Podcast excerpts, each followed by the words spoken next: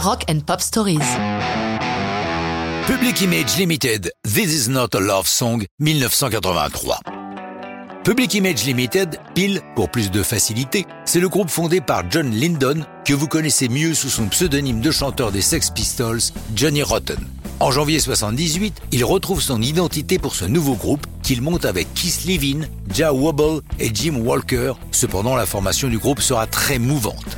Instabilité et chaos sont les caractéristiques principales de Peel. Tensions avec les médias, affrontements entre membres du groupe ou même avec le public, opposition avec leur label discographique, Peel globalement, c'est un gros bazar ingérable.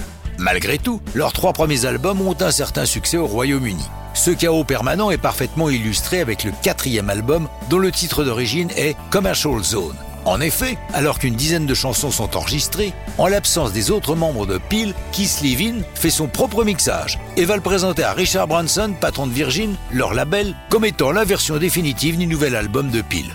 Lorsqu'il apprend ça, Lyndon est furieux et abandonne les enregistrements précédents pour tout recommencer avec des musiciens de séance. Il ne réenregistre que 5 des chansons de Commercial Zone. Parmi celles-ci, This Is Not a Love Song, dont la musique est due à Levin et au batteur Martin Atkins, le texte étant signé par Lyndon.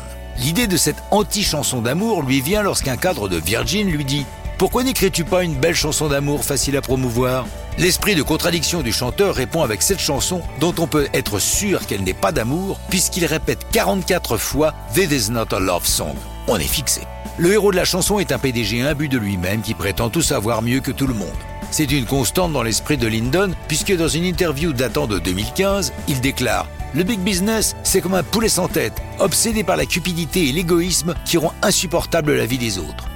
Avec la trahison des Levin, deux versions différentes de la chanson se retrouvent en circulation. L'officielle, celle de Lyndon, se distinguant par l'ajout de cuivre.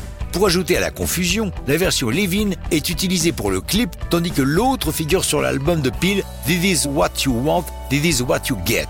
Paradoxalement, This Is Not a Love Song, qui est dans l'esprit de Lyndon une chanson anti-commerciale, est le plus grand succès de Peel, grimpant jusqu'à la cinquième place du 8 US. La suite de la carrière de Peel est toujours aussi chaotique, mais pourtant, le groupe survit autour de Lyndon avec d'autres musiciens. Leur dernier album date de 2015, mais ça, c'est une autre histoire de rock'n'roll.